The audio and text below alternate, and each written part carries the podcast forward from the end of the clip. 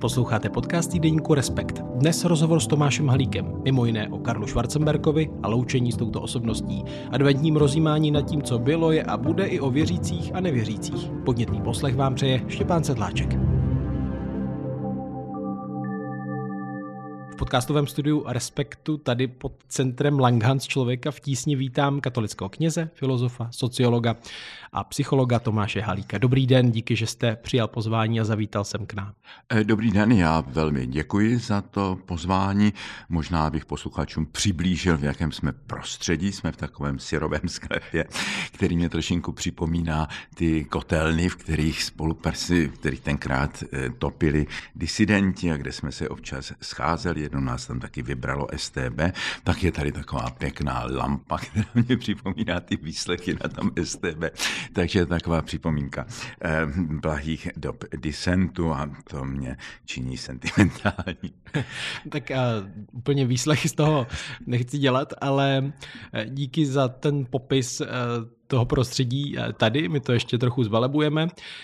My spolu hovoříme v pondělí 18. prosince 2023, tedy měsíci, kdy se mnoho lidí loučilo a loučí se se snulým Karlem Schwarzenberkem nejen v Česku, ale i v jeho druhé domovině vlasti v Rakousku. Minulý týden se konala zádušním šéf katedrále svatého Štěpána ve Vídni, kde ho ocenil rakouský prezident a vídeňský arcibiskup, co by státníka, Evropana i patriota. No ale ve čtvrtek jste se s ním loučil také vy u vás v Pražské akademické farnosti v kostele nejsvětějšího Salvátora, kde si tedy sám Karel Schwarzenberg přál mít v Praze své poslední rozloučení. Mrzelo vás, že se nakonec tedy ten hlavní obřad konal v katedrále svatého Víta? Ne, nemrzelo, to bylo skutečně dignum et justum, to bylo spravedlivé, eh, protože eh, byl člověkem takového významu, byl skutečně státníkem, nejenom politikem, ale státníkem a pak samozřejmě tam byly také ty další konotace, že tam je Schwarzenberská kaple a eh, je tam náhrobek kardinála Schwarzenberga, takže on tam byl i těmi svými rodovými rodovými kořeny a tradicemi. No a e, přišlo tolik lidí, kteří by se vůbec do toho našeho kostela nevešli, takže myslím, že to bylo moc dobře, že to bylo na tom místě. E, bylo moc dobře, že to mohlo sledovat spoustu lidí i skrze televizi. No a potom, když e, jaksi strana TOP 09 řekla, že by se s ním chtěli ještě intimněji rozloučit a rozloučit u nás, no tak jsem si řekl, on to vlastně takhle chtěl, takže jsem tomu velice rád vyhověl. No v katedrále jste vyzdvihoval Karla Schwarzenberga mimo jiné jako vychovatele, inspirátora české společnosti i pro jeho smysl pro humor v kázání u Salvátora, pak jako hospodáře a státníka, který, cituji, cítil zodpovědnost za dobro státu a společnosti jako celku, dokázal nezištně pomáhat i pro jeho laskavou moudrost. Tak co jste na něm ale nejvíc oceňoval vy jako člověk, který se s ním osobně dobře znal? No, skutečně to bylo mnoho věcí. Jedna, eh, ta jeho schopnost eh, velice stručně a často velmi vtipně eh, charakterizovat věci, které by člověk si opisoval dlouhou přednáškou. Jo? Vím, že jste ho jednou ptali. Tak jaký je rozdíl vlastně mezi tou Českou republikou a Švýcarskem, kdy jsou vlastně podobně velké a jsou ve středu Evropy. Říkal, víte, já bych vám to přiblížil tak, já tam mám jedny příbuzné a v jejich jídelně tam visí v rohu takový obraz. On je to portrét od Holbeina. On tam visí asi 300 let. Víte, v Čechách by byl dvakrát znárodněn a třikrát ukraden. To je asi tak ten rozdíl. A podobně, že když jsem eh, ho jednou potkal a tak jako už se chýlil k tomu vozíčku, tak říkal, no víte, to stáří hřích to není, ale svinstvo to je. Takže on vždycky velice vtipně věci charakterizoval stručně a to je veliký dar. Já jsem tam ocenil to, že eh, ten humor je pro mě taky vždycky, je to něco, co ukazuje typ víry a zbožnosti. Lidé, kteří jsou fanatici nebo kteří jsou takový zahořklí skeptici, taky nejsou schopni humoru. A víra, zdravá víra dává takový nadhled, schopnost humoru. No a to u něj bylo velmi typické. Vzpomenete si, kdy, jak jste se viděli, setkali poprvé? Jestli to bylo někde mezi eh, dizidenty v kotelně, nevím. Ne, ne, ne, to ne. To bylo až po eh, revoluci, eh, po eh, listopadu a já přesně si nepamatuju to první setkání, ale myslím, že to bylo spíš v tom prostředí s lidí okolo Václava Havla, kdy jsme se scházeli pravidelně ve Vile Amálie. Tím Havel vlastně navázal na tradici, kterou založil Masaryk těmi pátečníky, kteří se scházeli ve Vile Karla Čapka a hovořili o mnoha věcech a byli tam spisovatelé, vědci intelektuálové, publicisté, tak eh, Václav Havel na to navázal těmi setkáními pátečními také ve Vile Amálie, kde eh, svolával jednak tu svoji takzvanou starou partu, lidi, kteří znal, které znal z disentu, ale eh, potom tam zval také určité skupiny lidí, někdy třeba publicisty, někdy tam byli psychologové, někdy tam byli ekonomové, no a položili jim někdy v nějakou zásadní otázku, nebo poslal třeba text nějakého závažného projevu, který měl potom zahraničí a chtěl od nás slyšet eh, naše upřímné názory. V té první části toho večera on naprosto mlčel a velmi bedlivě naslouchal. Potom v půl osmé byly zprávy v televizi a eh, rozdával se guláš. No a potom on kladl otázky další a ta debata skončila někdy ve tři na jedenáct, kdy přišel šnaps a kdy jsme se eh, potom rozloučili a vrátili se do Prahy. A tam eh, Karel Schwarzenberg byl často a možná tam jako ho asi zaujalo některé věci, které jsem tam říkal, takže mě potom pozval k sobě na dřevíč a měli jsme jednou takový úplně celonoční rozhovor, kdy jsem tam potom zůstal a přespal v tom jeho milém zámečku zámečku a pak jsme se scházeli celkem pravidelně a pak on se stal naším farníkem, eh, chodil na mše, na kázání eh, do našeho kostela, chodíval tam potom i, nebo jezdil vlastně už na tom invalidním vozíčku, eh, no a odtud také to přání, aby to rozloučení bylo tam a abych tam kázal já. Mm, byla nějaká témata, o kterých jste se vyloženě rád bavil s ním, těšil jste se na to, že to s ním můžete probrat? Ať už Ono se tam vždycky něco objevilo nového. On si rád vzpomínal, že vzpomínal si. Eh, a eh, já jsem viděl, že ta jeho paměť je vlastně eh, ta rodová paměť. On mě říkal, tak vy ještě máte trošku část té paměti první republiky, protože můj otec byl editorem díla Bratří Čapku, ještě se znal s Čapkem a já jsem jako dítě poznal spoustu těch lidí, těch prvorepublikánských intelektuálů v 50. letech tenkrát. A e, on měl ještě vlastně tu paměť toho rakousko-herského císařství, takže on mě říkal, víte, vy nosíte tu tradici masarykovskou, já taky, ale také je tam ještě ta rakouská tradice. No a já jsem si tam uvědomil vlastně, co to rakousko-hersko bylo, že my jsme se na to dívali někdy těma očima havlíčkovýma žalář národu a ono to byla doba vlastně obrovského rozmachu té české společnosti společnosti, jak toho průmyslu, tak i školství, kultury, že to byla doba, kdy byla vystavena vlastně veliká část eh, Prahy a prostě takové věci jako Národní divadlo a Národní muzeum a tam právě i Schwarzenbergové se zasadili o to eh, Národní muzeum z velké části, takže on v sobě nesl i tuhle tu tradici. To u nás vlastně nestělesňoval, nepředstavoval nikdo takovým způsobem. Bylo něco, v čem jste spolu třeba pravidelně nesouhlasili? Téma, kde jste věděli, že si můžete vyměnit ty názory, ale nemá cenu se nějak přesvědčovat? Já si skoro nevzpomínám, protože já jsem přece jenom k němu měl obrovskou úctu, takže když třeba jsem si myslel něco jiného, tak jsem si řekl, no já si to ještě rozmyslím, nebudu hned reagovat. A e, většinou se ukázalo, že on měl pravdu, takže e, já jsem vůči němu byl jaksi takovým tím mladším přítelem, který ho velice respektoval a, a, a mnoho jsem se od něho naučil. Na hádku nedošlo. To ne, to tam myslím, že ne. A vybavíte si i to poslední setkání s Karlem Schwarzenberkem? Viděl jste ho si pravidelně v rámci farnosti, tak... Eh, tak potom to už byly ty věci, kdy jsem ho viděl na té mši, kdy uh, už opravdu byl na uh, tom vozíčku a Takže jsme se víceméně jenom krátce pozdravili a jsem velice rád, že tam je přítomen i v té své eh, slabosti, protože on ji nesl velice statečně. S, s takovým tím žartem, jak jsem už citoval, že eh, hřích to není, svinstvo to je, ale nesl to velmi, velmi statečně. Hmm.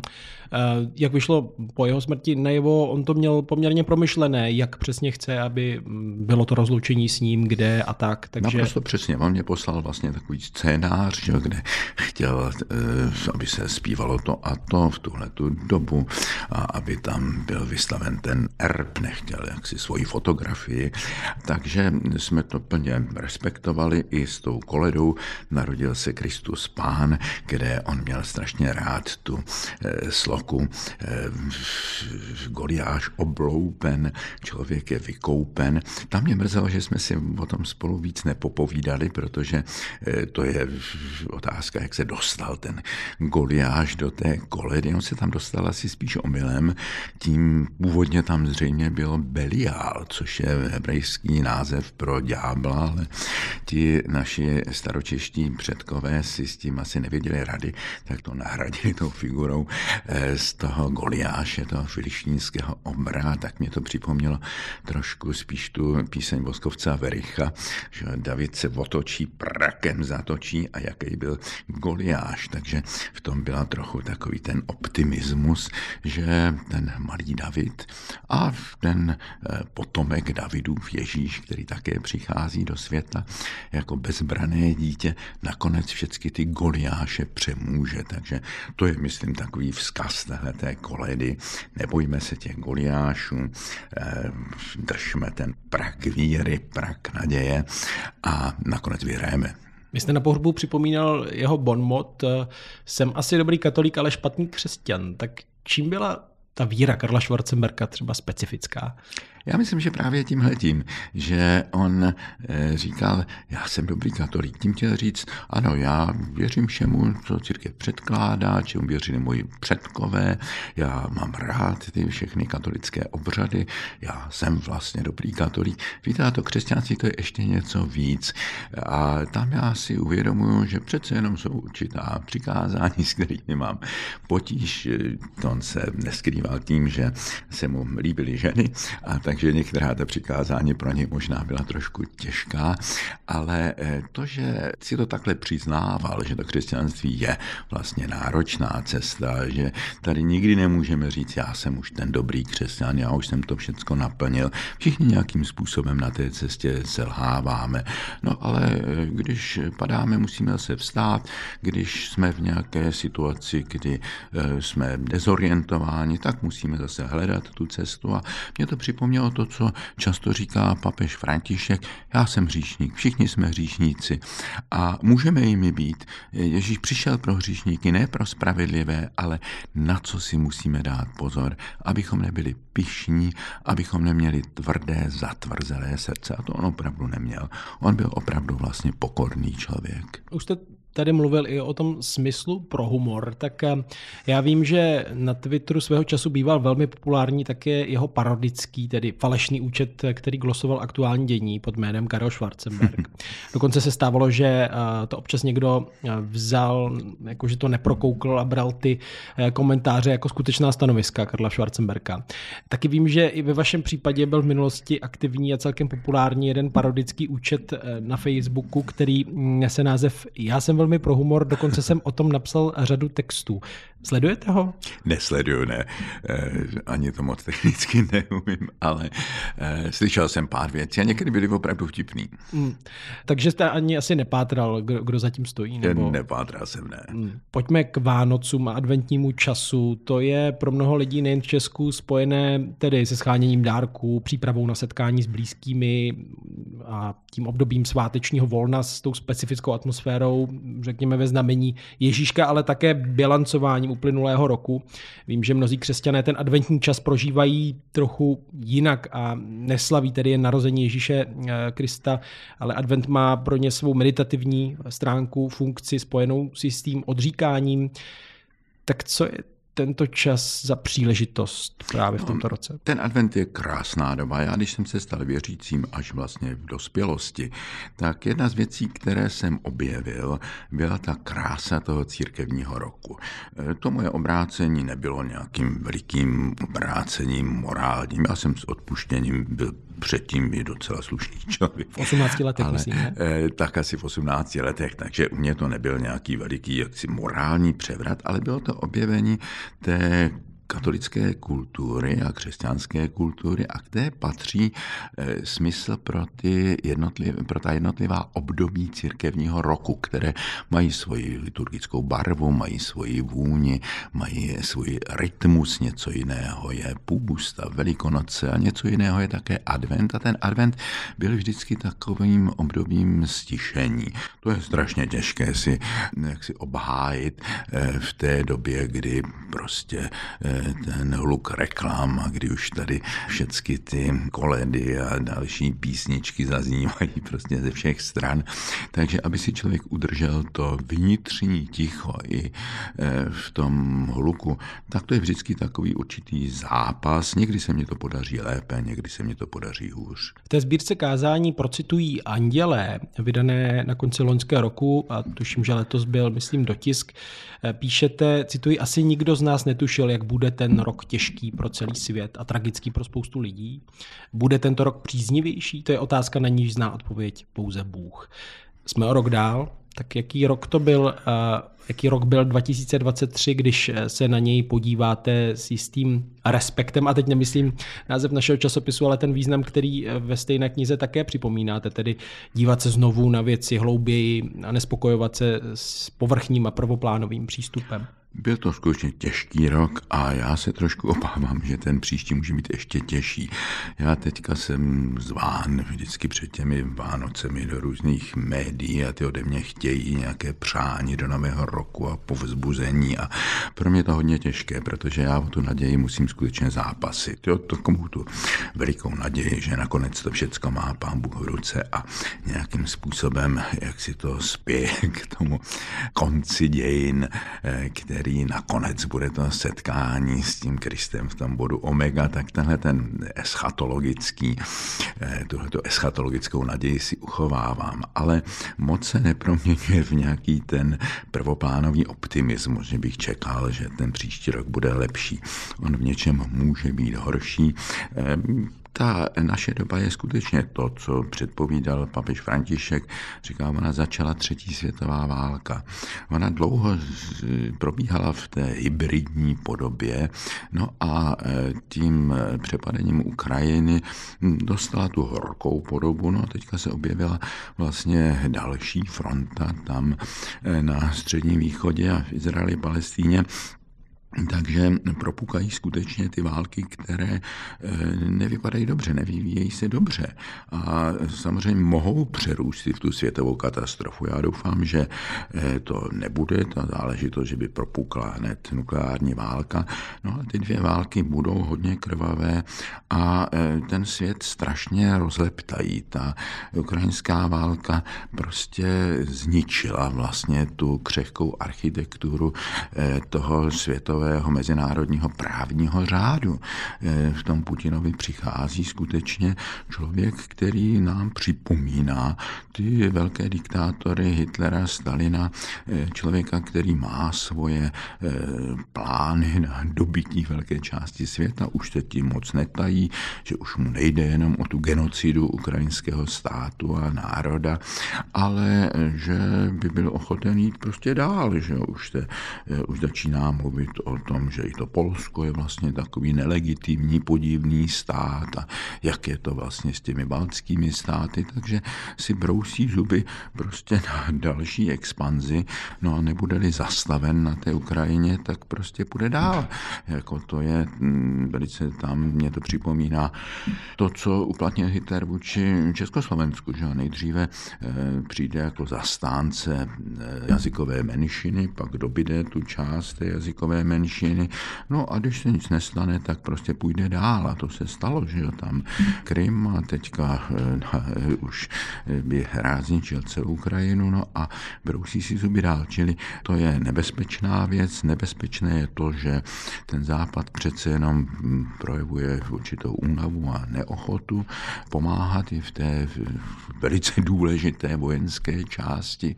Připojují se k tomu země jako Maďarsko a Slovensko, takže to je opravdu velmi znepokojivé a já i těm křesťanským pacifistům říkám, podívejte se a cituju z papeže Františka, že v případě eh, agresora vlastně ta láska k nepříteli znamená tomu nepříteli znemožnit, aby konal zlo, protože tak můžeme projevit tu. Láska znamená jak si obhájit dobro a stát proti zlu a pro toho agresora to nejlepší, co můžeme udělat, je mu překazit to, aby mohl dělat zlo, vyrazit mu zbraň z ruky. Takže mm, to jsou vážné věci, no a e, ten konflikt v, na Středním východě, ten je ještě zapeklitější, protože tam není tak úplně zřejmé, kdo je padoucha, kdo je hrdina. Když ještě zůstanu chviličku té Ukrajiny, tak eh, vy jste zmiňoval jistou únavu na západě. I se to projevuje na těch komentářích té ukrajinské protiofenzivy. Tak eh, v té české společnosti, která si myslím v té první fázi jednoznačně byla na straně eh, tedy napadené eh, Ukrajiny a ruským agresorem. Jak vidíte teď to, to naladění? Já si myslím, že pořád v té oblasti eh, té charitativní pomoci tam ta ochota je. Je pravda, že my Češi zvládáme daleko lépe ty dramatické chvíle. Jo, já si pamatuju samozřejmě okupaci v 68. Pamatuju si to nadšení z pádu komunismu v listopadu, takže eh, na ty dramatické chvíle, na tím my jsme dobří, jo? nebo když jsou nějaké živelné pohromy, tak ta společnost jak si se sjednotí, semkne, ale ono to dlouho netrvá. Eh, v té oblasti čistě charitativní, tam já si myslím, že lidé pořád jsou ochotni dávat hodně. Ty sbírky, o kterých slyším a konají se i v našem kostele, tak ty jsou pořád velmi štědré ale přece jenom i ten vztah k těm ukrajinským uprchlíkům, tam už lidé začínají slyšet na ty populisty, že, kteří eh, nedočkavě čekají, kdy nějaký ten Ukrajinec páchá nějaký zločin, aby to mohli hned označit za něco, co je prostě pro ty hm, Ukrajinci typické. Takže tam se trošku bojím, že taková ta solidarita eh, upadá, i když vlastně ta ukrajinská emigrace u nás je pro nás velice prospěšná, že my bychom těžko zvládali některé problémy v našem průmyslu a eh, prostě v různých oblastech, kdybychom tady neměli imigraci, no a ta imigrace z té Ukrajiny je přece jenom s námi víc eh, kulturně kompatibilní než těch jiných zemí, takže je to svým způsobem pro nás no, ale už zase začínají takové ty křiky eh, lidí, kteří jsou prostě zneklidněni tím, že se zdražuje, no a přicházejí populisté, kteří ukazují, že tím je vina vláda, tím jsou vini imigranti a tak dále, no a snaží se prostě zneužít tyhle ty nálady a pocity a e, vytloukat z toho eh, politický kapitál. Když se zmiňoval ten druhý konflikt, válku Izraele s Hamásem, která tady propukla po teroristickém útoku Hamásu ze 7. Eh, října. Já jsem zaznamenal včerejší vlastně prohlášení papeže Františka. Ten v neděli eh, vyzval k ukončení války Izraele s Hamásem. Server Vatican News, což je tedy vatikánský oficiální server, psal, že odsoudil izraelský vojenský útok na katolickou farnost svaté rodiny v Gaze, při kterém byly zabity dvě křesťanky. Eh, cituje papeže, tam nejsou žádní teroristé, ale rodiny, děti, nemocní a postižení lidé a řádové sestry. Tak jaké jsou vaše myšlenky k tomuto, eh, k této válce tedy už zhruba více než eh, dva měsíce po tom, co to hmm. celé znovu propuklo. Tak já samozřejmě nejdřív jsem byl také pobouřen tím útokem, který je neomluvitelný, to, co se stalo. A nechápal jsem vlastně to, že ta solidarita s tím Izraelem zdaleka není globálním jevem. Naopak, že ta levice, mládež všude na světě na straně Palestíny. Ale potom jsem přece jenom jsem o té věci přemýšlel víc, hodně jsem toho přečetl, poslouchal jsem mnohé komentáře seriózních zdrojů, no a vidím, že je to skutečně nejednoznačné a že je tam také veliká vina na straně izraelské vlády. Já mám velikou úctu k židovskému národu, eh, ke státu Izrael, ale ne k, té, k téhle té izraelské vládě, protože si myslím, že ti jestřáby typu Netanyahu opravdu udělali tragické chyby, že je tam dlouhodobě vlastně necitelná politika k, té, k těm palestíncům, že eh, tahle ta vláda vlastně dovolila určitou podporu toho Hamásu, protože chtěla oslabit tu palestinskou eh, administrativu a zabránit vzniku palestinského státu. A palestinci mají právo na ten stát a e, tímhle tím vlastně bylo do značné míry vyprovokováno to násilí.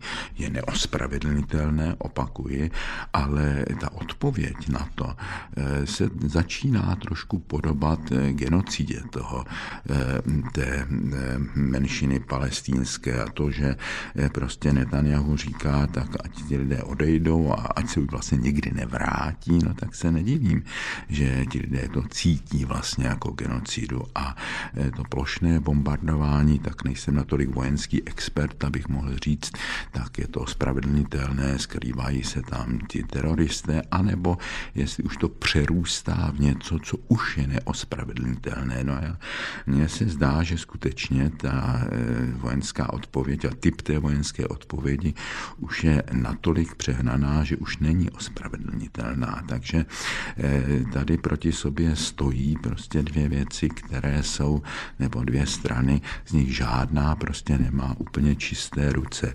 No a to, jak eh, ten Izrael si teďka počíná, eh, to má za důsledek to, že ztrácí prostě podporu ve světě, že se dostává do velké izolace, samozřejmě ti, kteří na něj útočí, útočí především na Spojené státy, ale i ty Spojené státy už začínají mít trošku dost toho, co se v té Izraeli děje ze strany té izraelské vlády, takže se Izrael dostává do velmi nebezpečné izolace.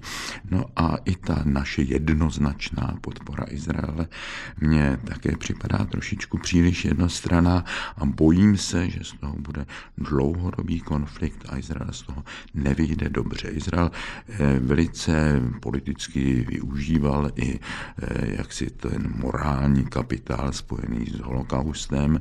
Je to národ, který strašně trpěl, proto je třeba brát vůči státu Izrael jaksi zvláštní měřítka. No to teďka přestává. Tento morální kapitál prostě Izrael ztrácí a to je pro něj strašně nebezpečné. Takže tam já vidím tu věc jako velice složitou a to semknutí toho arabského světa proti Izraeli a to, že vlastně z toho velmi vytlouká svůj kapitál také Putin, eh, tak to je věc, které, která je opravdu, opravdu eh, jaksi velice znepokojivá. Rozumím tomu dobře, že byste se připojil k nějaké výzvě k ukončení eh, té války i um, za předpokladu, že Izrael v rámci té své obrany a odplat, odplaty um, ze svého pohledu nedokončil tu operaci, nevykořenil třeba Hamas do té úrovně, jak, jak si plánovali? Podívejte se, to eh, skutečně vyžaduje eh, i určitou vojenskou analýzu, kterou nemám plně k dispozici, ale to, že by mělo být uznání eh, toho palestinského státu, že není možné prostě ty palestince vytlačit, že není možné podporovat prostě ta zakládání nových osad na tom okupovaném území, to myslím, že je jednoznačné, takže Izrael by měl udělat určité ústupy ústupky a měl by jednat s těmi lidmi na té palestinské straně, které nejsou tím radikálním Hamásem. A ty lidi tam jsou, ty síly tam jsou, takže ano, byl bych proto, aby to nepokračovalo pouze tím vojenským řešením, ale aby tady došlo k nějakému řešení pod mezinárodním dohledem. Jak reflektujete tu diskuzi v Česku, respektive jak i s tímto postojem se vám debatuje v Česku? A teď nemyslím na internetu, ale i s lidmi přímo. Je to dost těžké, protože eh, samozřejmě ten, kdo eh, jak si spochybňuje eh, tu politiku Izraele v, v tom, tak okamžitě ho našknu, že je příznivcem Hamásu a naopak. Že? Takže jak si mít takové to vyvážené stanovisko, padni komu padni, je tady dost těžké, protože samozřejmě do toho přistupují emoce. To, ten náš národ a náš stát jak si byl velmi senzitivní vůči Izraeli a to je správné. Jak si připomínali jsme si i křesťané velice prostě eh, tu památku holokaustu a snažili jsme se vždycky odčinit i ty antisemické rysy, které dlouho i e, křesťanství prostě e, se toho nedokázalo zbavit, takže já sám jsem se velmi angažoval v tom e, židovsko-křesťanském dialogu a dostal jsem určité uznání ze strany těchto těch, těch nadací, které dostal ten titul muž smíření, ale právě proto se snažím jak si hledat takové vyvážené, neideologické, nejednostranné, eh, jednostranný postoj. V souvislosti s tím konfliktem lze vysledovat eh, jak antisemické, tak islamofobní eh, výroky. Řekl byste, že česká společnost v ničem znecitlivuje i právě kvůli těm konfliktům, jak válce na Ukrajině, tak, tak válce Izrael s Hamásem, to víte, je to velice těžké, protože e, samozřejmě nejdřív e, je člověk v šoku, že já si pamatuju, e, ať už to bylo dokonce i s pandemí koronaviru, že a potom s válkou na Ukrajině a teďka s touhletou válkou, člověk ráno si pustil zprávy a chvilinku měl pocit, že je to ještě nějaký strašný sen, že to nemůže být pravda, že je to prostě nějaká, nějaká rozhlasová utopie. A pak teprve Wells, on, on, to, že, to, že ten Orson Welles, to, to mě, vždycky jsem si říkal, bože, no, tak to není možný, že to je hra nějaká, tady přibývají prostě mrtví každý den a to je horor. A no, pak si na to člověk přece jenom nějakým způsobem zvykne. Já říkám, ano, tak to je součást našeho světa a otupí se, tak to je přirozená věc, ale přece jenom tomu musíme nějak vzdorovat, abychom se nestali cyniky a abychom prostě hledali hledali eh, nějakou odpověď eh, ne čistě emocionální, ale takovou tu odpověď jednak racionální a jednak prostě tu eh, takové to rozeznávání znamení času. Jo? To je něco, co si myslím, že by mělo být i úlohou právě třeba teologů a duchovních lidí jít trošku hlouběji a ptát se, co nám tím má být řečeno. Jo? Zatím si nemusím představovat prostě nějakého mm, pambíčka za kulisami, který na nás se sílá to či ono, ale ty věci mají nějaký svůj hlubší smysl a e, rozeznávat prostě e, mezi těmi, tím duchem doby a těmi znameními doby, to je, myslím, něco, co vyžaduje e, jakýsi kontemplativní přístup k té skutečnosti. No a o to já se moc snažím, jak v těch svých vnitřních úvahách, tak třeba teďka v kniže, kterou dnem a nocí píšu, eh, právě o tomhletom umění rozeznávat znamení času. Rozeznal jste nějaké konkrétní znamení v tomto roce, které chcete podělit? No, já ve všech těch hlasech, které se ozývají, se snažím rozeznat v tom hlasu papeže Františka přece jenom něco, eh, co eh, si zaslouží ještě dále promyslet a dotáhnout a domyslet. To je ta jeho výzva k synodalitě. Ono se to většinou chápe jako jenom taková výzva k reformě uvnitř katolické církve. A ta reforma je samozřejmě velmi důležitá, nezbytná a e, jejím první částí je prostě ten dialog uvnitř katolické církve, jak si vyjít jenom z takových těch hierarchických představ a zahájit dialog e, kněží, biskupové, lajci, muži, ženy, lidé, kteří jsou uvnitř, lidé, kteří jsou na okraji. Ale já si myslím, že ta výzva k té synodalitě, to znamená vlastně o těch řeckých slov syn, hodos, společná cesta, by měla být něčím, co e, není jenom záležitostí katolické církve. Já myslím, že nastal čas, a to vidím to znamení času, e, kdy to globální ohrožení by mělo vést k nějakému zamyšlení nad e, globálním, taksi globální aliancí dobra. E, papež mluví o univerzálním bratrství. Ono to může znít a samozřejmě prvopánově je to jakási utopie, zvláště prostě v tomhletom rozděleném světě. Ale já si myslím, že prostě tady musí být lidé, kteří přece jenom přemýšlejí, jak z těch mentálních hranic. Jo, to je ten první krok. Víc těch mentálních hranic. Pak teprve můžeme eh, se snažit překonat i ty další emocionální hranice a ty politické hranice, ale eh, jak si opustit takové to vymezování se jenom tím negativním vymezováním. Jo? Člověk hledá identitu tím, že se negativně vymezuje vůči těm druhým, ale trošku hledat to, co nás spojuje a e, probudit takovou to starost o ten svět jako celek, víc těch bublin, které tady jsou. No a to je hrozně těžké, ale já si myslím, že třeba to by mělo být e, jaksi tím úkolem křesťanů a vůbec lidí nějakým způsobem jaksi duchovně citlivých, aby se o tohleto snažili překonávat prostě víc těch bublin, hledat to, co nás spojuje. Eh, ten proces globalizace, který byl zřejmě takovým tím nejdůležitějším civilizačním procesem, tak ten se ocitl eh, v, ve veliké krizi, že reakcí na tu krizi globalizace je ten nárůst fundamentalismu, nacionalismu, extrémismu, populismu. No a teď hledáte prostě nějakou alternativu vůči tomu. A já si myslím, že začátek je prostě začít myslet v jiných kategoriích, než jsou kategorie věřící, nevěřící, pravičáci, levičáci.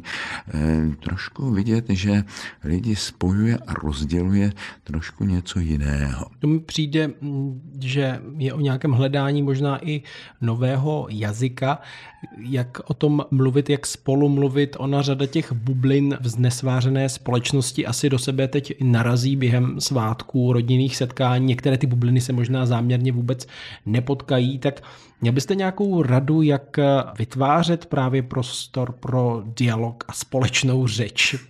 Já vím, že to obecná jo, těžká tak otázka. To bych, To bych vedle Templetonovy ceny potom musel dostat ještě Nobelovu cenu míru, když bych uměl eh, správnou odpověď na tuto otázku. Tu odpověď musíme eh, velice složitě eh, hledat a na všech těch úrovních. O těch rodinných, jak jste říkal, že protože ty Vánoce byly krásné tím, že vlastně plně je slavili a do značné míry slaví dosud, jak si dvě menšiny. Že? Jedna menšina jsou křesťané, pro které to přece jenom je především narození Ježíše Krista, eh, ne to, že přetrumfnu, jak si moje děti budou mít lepší dárky než děti sousedů a nemusí se stydět ve škole vyprávět, co dostali. Takže eh, eh, tam, jak si v tom křesťanském milí je snad o trošku něco jiného. No a potom tam, kde se to slaví jako rodinné svátky, to dlouho bylo, že i v té sekulární veřejnosti, i v tom sekulárním prostředí, prostředí, v kterém já jsem vyrůstal, tak to byl prostě svátek rodiny a měli jsme radost z toho, že jsme eh, rodina semknutá, že se máme navzájem rádi a tak dále. Tady je, eh, dneska probíhá skutečně ta veliká krize rodiny. Eh, ty lidi, kteří mají skutečně tu harmonickou rodinu, tak to začíná být menšina. Já to vidím i mezi těmi lidmi, které připravují na křest, a kteří přicházejí tedy z ateistických rodin, tak vlastně už většina z nich jsou z rodin rozvedených, jsou a samozřejmě ti otcové, pro ně ty Vánoce jsou takovým velkým dilematem, tak mám i tu první rodinu, ne druhé rodiny, eh, nakonec to řeší tím, že jde do hospody s kamarády. A ne, takže mnozí eh, vlastně, když někdy až lehkomyslně rozbíjí svá manželství a rodiny, tak si neuvědomí, že přijdou ty Vánoce a ty Vánoce mohou být velmi smutné. Takže ta krize rodiny, která eh, prostě je veliký problém, eh, ta se samozřejmě podepisuje eh, na, na, na ty Vánoce, které z velké části v té sekulární veřejnosti byly těmi svátky rodinné pohody. No a když by aspoň ti lidé před těmi Vánoci se snažili o jakýsi typ smíření, odpuštění, překonání, prostě to udělat, aby podali tu ruku k smíru a byli schopni hledat co odpustit, tak by to byly hojivé svátky. A znám tyhle ty rodiny, které prošly nějakou velikou krizí a řekli si, tak před těmi svátky to zapomeneme a teď se sejdeme a podáme si ruku a pokusíme se spolu žít nějakým způsobem eh, nově. Eh, když by tohle to bylo, tak eh, to bude veliká věc, protože rodina skutečně je v krizi. Já nesouhlasím s těmi, kteří křičí, že to zavinili prostě důraz na sňatky homosexuálu a tak dále. Já si myslím, že jestli bude uznána nebo neuznána prostě to partnerství homosexuálu, tak to žádnou tradiční rodinu neohrožuje. Jo. To si myslím, že je opravdu pokřik těch křesťanských fundamentalistů, s tím já nesouhlasím, ale ty problémy do rozpadu rodin a bohužel někdy i těch rodin věřících lidí, já se s tím setkávám velice často, tak to má daleko hlubší příčiny a samozřejmě e, jsou to někdy otázky sobectví, individualismu, ale někdy to jsou věci, které prostě, kde se promítají i ty veliké civilizační změny a nelze říct, že tady je vinen ten nebo onen. E, prostě e, v, tahle ta civilizace, která přichází, eh, tak ta není tak eh, vstřícná vůči tomu rodinnému životu. Ta prostě podporuje ten individualismus a člověk se nemůže tak úplně eh, jak si tomu postavit jak si na odpor. To, že žena touží také po uplatnění v profesní sféře, to je legitimní, ale samozřejmě to vytváří určité napětí vůči té mateřské roli větší, než to bylo v případě té rodiny v té premoderní společnosti. Ale my se nemůžeme do té premoderní společnosti vrátit. Prostě tady jsou některé nové situace, nové požadavky. No a e, je třeba hledat prostě ten model rodiny, který nebude napodobovat prostě to, co e, souviselo ze společností, která už odešla, ale kde prostě to nevzdáme. nevzdáme to, eh, tu touhu potom vytvářet rodiny, ale ta rodina asi musí mít nějaký trošku jiný styl života a, a tak dále. Ale možná ty Vánoce mohou být takovou tou příležitostí, kdy ti lidé si uvědomí, ano, to, eh, co nás spojuje, to je eh, důležitější než to, co nás rozděluje. Eh, mnozí lidé, že třeba v covidu eh, zjistili, že pro ně to být s tou rodinou je třeba důležitější, než mít druhé zaměstnání a vydělat víc peněz. Takže i tyhle ty všechny možné, víte, krize je vždycky šance. A já si myslím, že je hrozně důležité ve všech těch krizích, které prožíváme, hledat to, co skrze tu krizi nás vede k větší zralosti.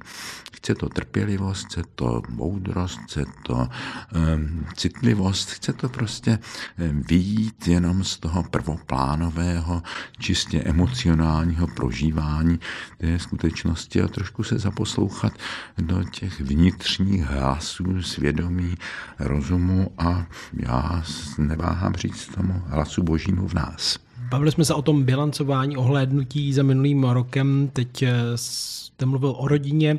Eh, mě by zajímal, jaký to byl rok pro církev konkrétně i českou církev, kterou možná někteří věřící také vnímají jako určitou rozšířenou rodinu, jiní naopak ten vztah k ní třeba eh, pozbývají, tak už jste mluvil o té synodě, eh, její první část se konala v říjnu, bude nějak pokračovat, mají to nějakou obnovu, reformu eh, církve, tak je na to ta česká církev připravená, naladěná na to, že jsou tady výzvy 21. století a je potřeba se proměnit, protože jsou tady silné, samozřejmě konzervativní proudy, eh, o kterých jsme letos eh, dost slyšeli. Hmm.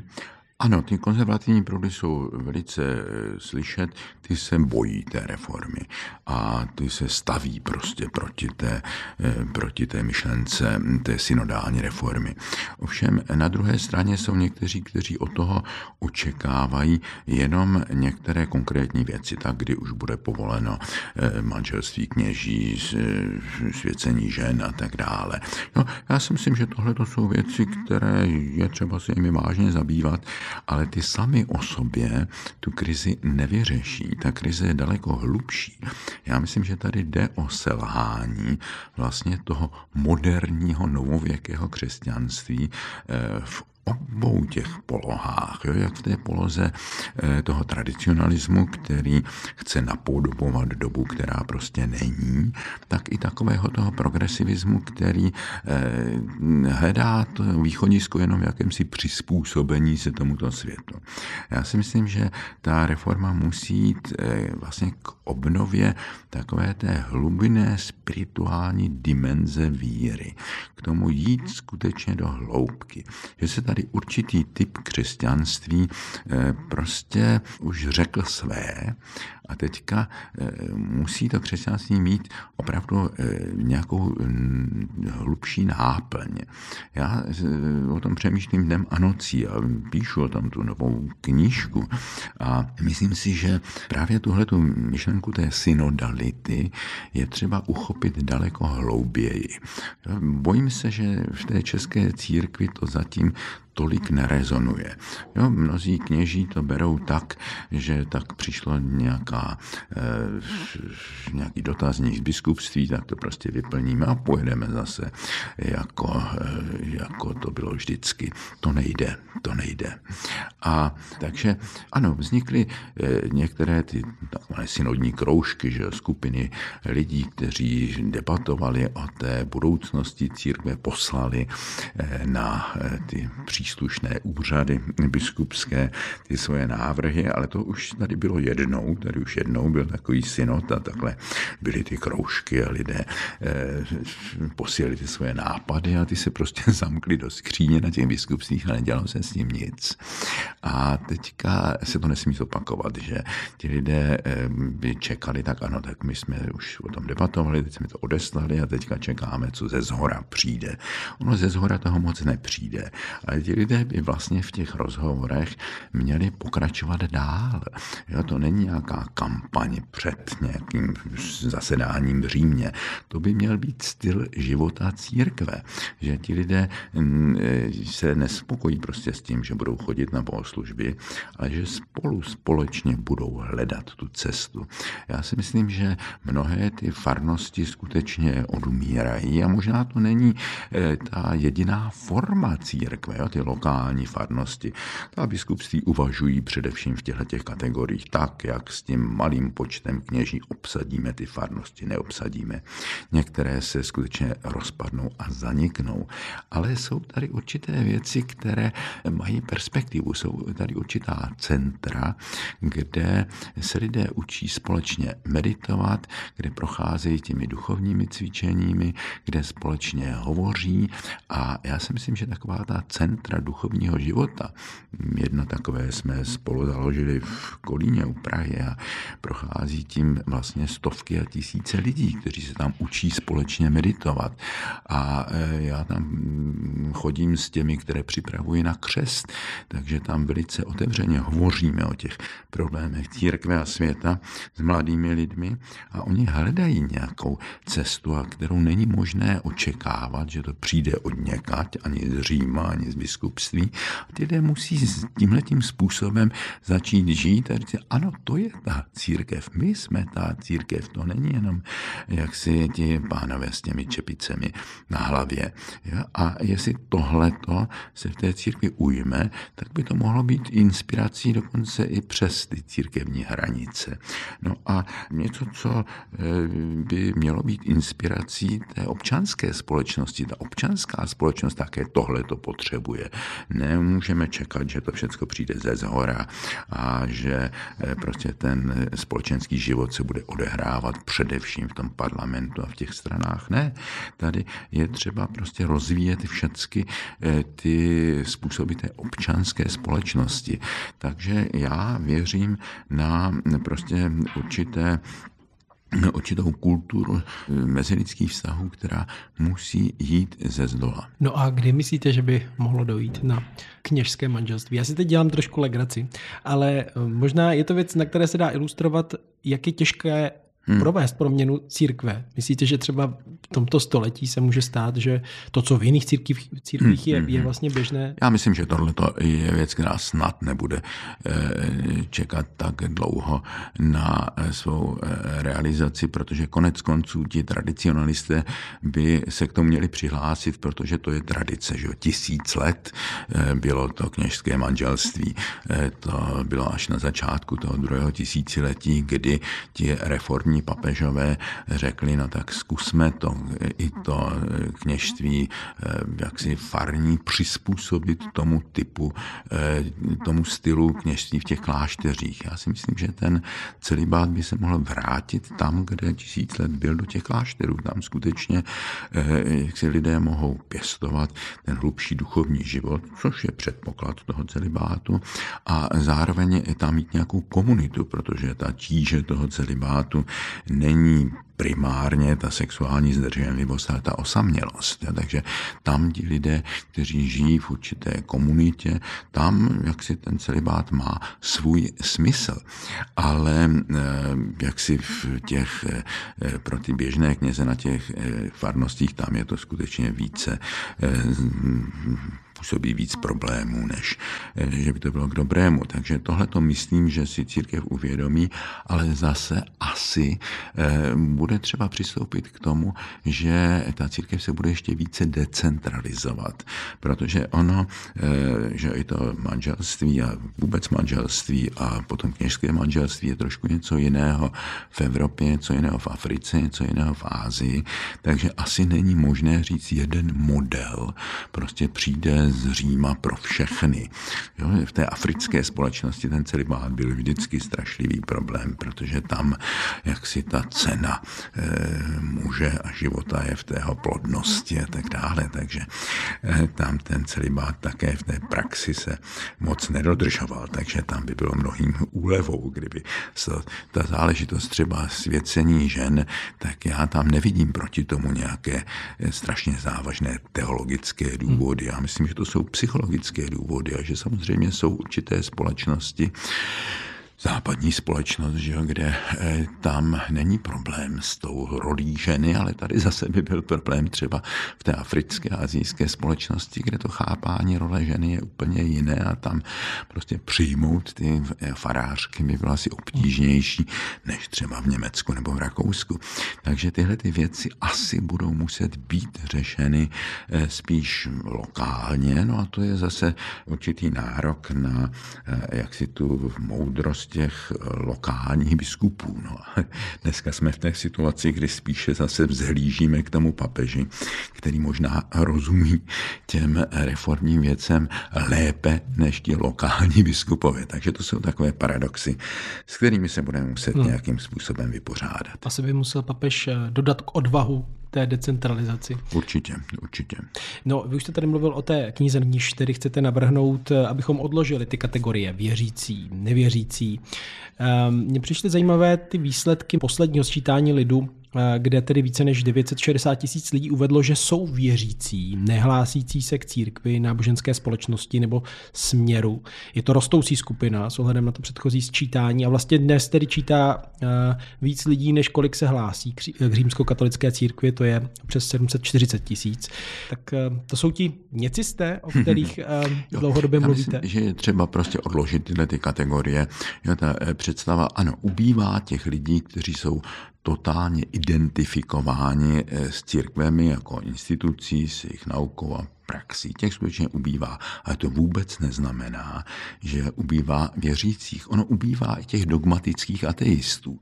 Jo, eh, většina lidí, kteří vám prvoplánově řeknou, já jsem eh, ateista, tak eh, když se jich zeptáte, jak vypadá ten Bůh, jako kterého odmítáš, no tak řeknou něco tak příšerného, že já mu musím říct, já ti gratuluju, že v takového Boha nevěříš. Jo.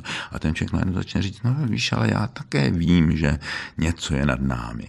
Takže já si myslím, že ubývá prostě těch eh, krajních eh, eh, zastánců, prostě jak toho dogmatického náboženství, tak toho dogmatického ateismu a že lidé v sobě chovají ty obě dvě polohy, jak jakousi pra důvěru, tu víru, která není jenom záležitostí jaksi názorů, ale určité existenciální orientace. Tam ta víra ve smyslu pra důvěry tam v lidech je a je třeba ji kultivovat. A samozřejmě musí také ruku v ruce s tím kritickým myšlením, s racionalitou. Ta je také velmi ohrožena, že to, co po pádu toho lidového náboženství nastalo, tak nebyl nějaký obrat k vědě, že ti lidé, kteří přestali věřit, tak nezačali eh, jaksi být racionálními vědci. Eh, z velké části spíš převzali mnohé pověry. Takže já si myslím, že je třeba třeba kultivovat eh, ten dialog víry a nevíry a uvědomit si, že to není dialog mezi dvěma skupinami lidí, ale dialog, který se odehrává uvnitř myšlení a srdce mnoha lidí. A že je třeba ten dialog kultivovat, jo? jak ukázat, že ta víra je ještě něco jiného, než zastávání nějakých názorů, že je to prostě taková ta hluboká pradůvěra ve smysl a zároveň, že i ta racionalita není jenom e, nějaká jaksi pověrečná důvěra v to, že věda nám odpoví všechny otázky, ale prostě ta kultura kritického myšlení. A ty dvě věci mohou jít spolu a mají jít spolu. Jo, ta víra bez racionality je nebezpečná a ta racionalita, která by neměla ten etický a spirituální globální smysl je také jednostranná nebezpečná. Jo, takže v tomhle dialogu já si myslím, že tam je ta budoucnost, že je třeba ho rozvíjet. No, tomu bych chtěl, jestli mě pán Bůh ještě dodá, dá, možná se ještě chvíli pracovat na tomto tom světě, tak tomu bych chtěl nějak přispět. Vy už jste tady mluvil o, připomínal eh, Kolínský klášter, ta duchovní cvičení. Jak jaký, jaká myslíte, že je role, nebo jaká šance se tady otevírá tedy pro tu zmenšující se katolickou církev ve vztahu k této skupině, která je nějak otevřená spiritualitě, ale na druhou stranu, proč by měla přicházet eh, ke katolické církvi, když vlastně duchovní cvičení a další věci souvisící právě se spiritualitou může nacházet v různých tradicích a nějak si to poskládat vlastně sami. No, já myslím, že katolická církev by mohla být eh, jakýmsi opatrovníkem určité eh, té tradice naší kultury. Je, že ono, jako když člověk je mm, takovým jako buddhistou z Vinohrad, tak ona to někdy eh, postrádá prostě určitý kontext. Je? A já jsem se setkal s mnoha lidmi, kteří se, a konec konců svým způsobem byla to to i moje cesta, které nejvíc z toho ateismu, jak si vyrušili ty orientální duchovní cesty, tam se naučili skrze jogu, zen, meditovat, no ale potom mnozí zjistili, jo, ale to křesťanství to má v sobě taky, jenom ono na to trošku samo zapomnělo. My nemusíme si hrát prostě na buddhisty a hinduisty, my eh, můžeme eh, to kontemplativní rozvíjet i v rámci křesťanství, ovšem určité podoby křesťanství.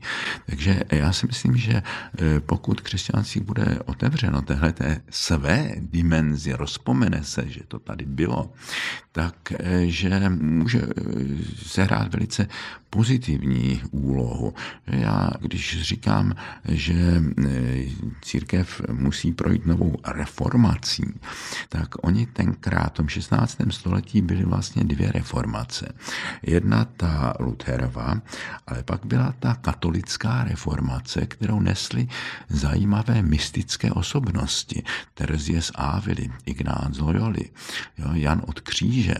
A e, ti ukázali trošku jiný typ reformace. Vlastně skrz tu duchovní reformaci, skrz tu duchovní proměnu, skrz tu cestu na hloubku. A já si myslím, že tady je na co navázat. Ta díla té Terezie z Avily, to byla tak strašně originální žena. Nebo toho Jana od Kříže, který věděl, že na té cestě víry také jsou ty temné noci a ty krize a tak dále. Ignác Loyoli, který eh, prostě dal ta duchovní cvičení, to je vlastně to tajemství toho jezuitského řádu. Eh, jak si objevit to následování Krista jako určitou vnitřní vnitřní pedagogiku, tak tam je na co navázat. Kdyby se církev chopila tohodle místo těch kulturních bojů proti homosexuálům, istambulské smlouvě a kondomům a tak dále, kdyby rozvíjela tu svoji duchovní složku, tak může se hrát velice dobrou eh, roli v této společnosti. Závěrem Vánoční čas mají lidé v Česku spojený také s pohádkovými příběhy. Konec konců pohádky jsou také obálkovým tématem toho posledního letošního respektu. Věnujeme se jim z psychologického i etnologického hlediska. Je pro vás osobně nějaký příběh, teď myslím pohádka, stále důležitý, ať už jste se s ní setkal v dětství nebo v pozdějším věku a je nějak, nějak zásadní? Víte, já si pamatuju, eh, v, eh, v srpnu 68 eh, jsem se ocitl v Londýně, nemohl jsem se vrátit domů, byly zavřené hranice, nevěděli jsme, co se doma děje a zůstali jsme tam v Londýně se Sváťou Karáskem. A on pozdě v noci, my jsme vlapali, že to vysílání těch radiostanic amatérských, a snažili jsme se jim nějakým způsobem pomoct, ale pak už jsme byli vyčerpaní a v noci jsme tam seděli na schodech a Sváťa Krásek mi vyprávěl své pohádky. A říkal, že já nesnáším ty pohádky, ty běžný, ty končí prostě, ty kazí děti, oni vždycky končí dobře. A v životě to dobře nekončí, v životě to končí blbě, nebo končí v takovém jako e, mnohoznačnosti. Já mám takový ty pohádky, které končí tak mnohoznačně. Ty já mám rád. Jo, tak já jsem, jsem měl rád, už bych si asi nevy, nepřevyprávěl, ale ty pohádky, které končily tak trošku mnohoznačně, které nekazily děti tím, že by jim řekli, že eh, to všecko jako skončí hned dobře. No a eh, pak jako jsem objevil ten příběh eh, velikonoční, který prostě není pohádkou, jo, který, kde to vzkříšení není jaký nějaký happy end, jo? Eh, kdy ten vzkříšený Ježíš pořád nese ty rány. Jo? A eh, já si myslím, že tohle to je ten příběh, eh, který mě oslovil a který si myslím je paradigmatický. Člověk musí projít někdy tou temnou nocí, musí projít i tím ukřižováním a pak přijde teprve to skříšení, který není jenom nějaká resuscitace, není to návrat do toho, co bylo, ale je to proměnění. Takže ten prvek proměnění, ten si myslím, že je strašně důležitý. Takže jestli nějaký příběh, ať je to pohádka, ať je to mýtus, ať je to eh, nějaké nějaký posvátný text, pokud mluví o proměnění, tak to je to, co potřebujeme. Mě ještě zaujal příběh, který tak trochu spojuje právě Vánoce a Velikonoce a sám ho zmiňujete v jeden moment, ho nazýváte pohádkou, tedy ten apokryf o čtvrtém králi. Mm-hmm. Jo, to, to mě přišlo, eh, to je jedna eh, povídka eh, ruského autora, ale já jsem si ji snažil ještě trošku domyslet dál a to je opravdu moc hezká, že, že nebyly jenom ty tři králové, ale byl ještě ten čtvrtý, který se opozdil, protože ty dary, které které nesl, postupně rozdal. Jo? Potkal chudé lidi, potkal eh, prostě člověka, kterého vykoupil z otroctví, no a nakonec zůstal s prázdnýma rukama. A eh, do, toho, do té svaté země přišel až o 33 let později a najednou viděl, že tam nějakého člověka vedou na popravu a pod tím křížem pochopil, že to je ten král, ke kterému on eh, nesl ty svoje dary a nastavil ty prázdné ruce a do nich skanula ta krupěj krve a ten člověk se stal vlastně tím svatým králem, jo? Stal, se, eh, stal se tím kalichem, který, eh, který eh, zachytil tu, tu, tu, tu Ježíšovou krev. Tak já si myslím, že to je nádherný příběh, který skutečně spojuje to vánoční s tím velikonočním. Jo? Ten člověk, který všecko rozdá, který má vlastně tím účast na, tom, na, tom, na té smrti, na tom kříži, eh, tak ten vlastně dostává ten největší dar, který nepomine. Ano, to je, to je takový příběh, eh, kterým bychom mohli obohatit ty vánoční příběhy dodává Tomáš Halík, který byl hostem podcastu Týdeníku Respekt. Já vám moc krát děkuji a přeju poklidné, objevné svátky. Taky všem vašim posluchačům a čtenářům mého milého Respektu. Díky, že nás čtete a posloucháte. Připomínám, že podcasty Týdeníku Respekt eh, jsou k dispozici zdarma, ale vznikají díky podpoře předplatitelů a předplatitelek Týdeníku Respekt. Naslyšenou se těší Štěpán Sedláček.